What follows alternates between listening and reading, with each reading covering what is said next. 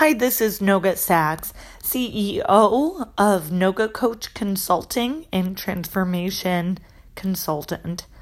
So, we've been talking a lot about stonewalling, we've been talking about communication, taking some degree of accountability for the things in our lives that we're aiming to accomplish and the things that in our life that actually we're not totally able to control. Nonetheless, we're accountable for it.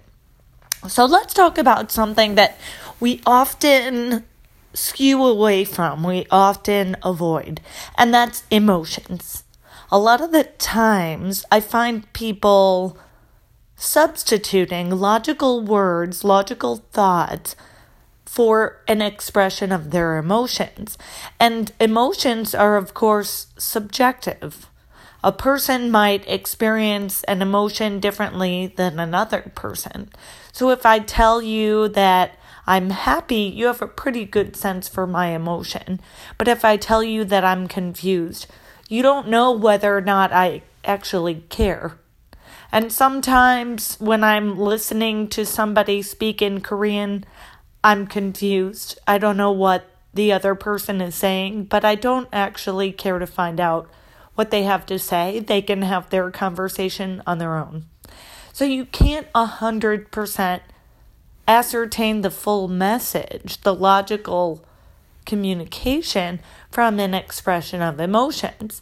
And in doing this sort of trade off for communication of an emotion in exchange for logical or clear expression, we often feel unheard. We often feel stonewalled because the other can't possibly know exactly what we're feeling and exactly how we interpret that feeling. Now, we've been talking about pity parties, we've been talking about accountability, and it's very difficult for many people to recognize that their emotions are actually 100% in their control. So let's state a, an example that I know everybody has experienced. Let's say you're in traffic, whether that's foot traffic or vehicle traffic, and somebody cuts you off, somebody zips in front of you. That's kind of rude. That doesn't feel really nice. So you have choices about how you interpret that. So just like the person speaking in Korean, who I don't really need to understand, the person who's cutting me off, I don't necessarily need to assign a negative emotion to that. It might not be very nice that somebody cut cuts me off on the highway. But so what? Why do I have to allocate my emotions, my attention to changing the mood of that moment to a negative one? There's there's no requirement. I can certainly observe that was that was kind of rude, but I don't have to care. I don't have to assign some degree of acknowledgement. I can acknowledge that it happened and move on. Indifference is certainly an emotion that you can experience as well. And in many ways, that indifference is a protective factor.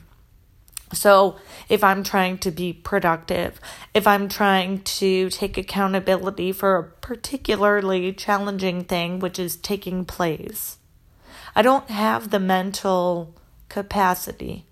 Or maybe I have the mental capacity, but I don't care to dilute the mental capacity that I'm putting towards that more challenging, more important problem to really give all that much acknowledgement to something which objectively might not be the nicest thing to do. I don't need to to allocate my emotions, my thought process to acknowledging that and letting that change my emotion. I'm in charge of me, both in terms of my actions, as well as my logic, as well as my emotions. when we're part of a system that doesn't feel very good? How can we change the way that we think about it so that we end up on top no matter what the situation? How can we derive joy, pleasure, purpose no matter what? That's the question. Think about that for a little bit today. Maybe talk about it with your friends. We'll talk about it again next time. Hope you're having a great day. Thanks for joining. This is Noga Sachs, CEO of Noga Coach Consulting and Transformation Consultant, signing off with you today. Have a great one.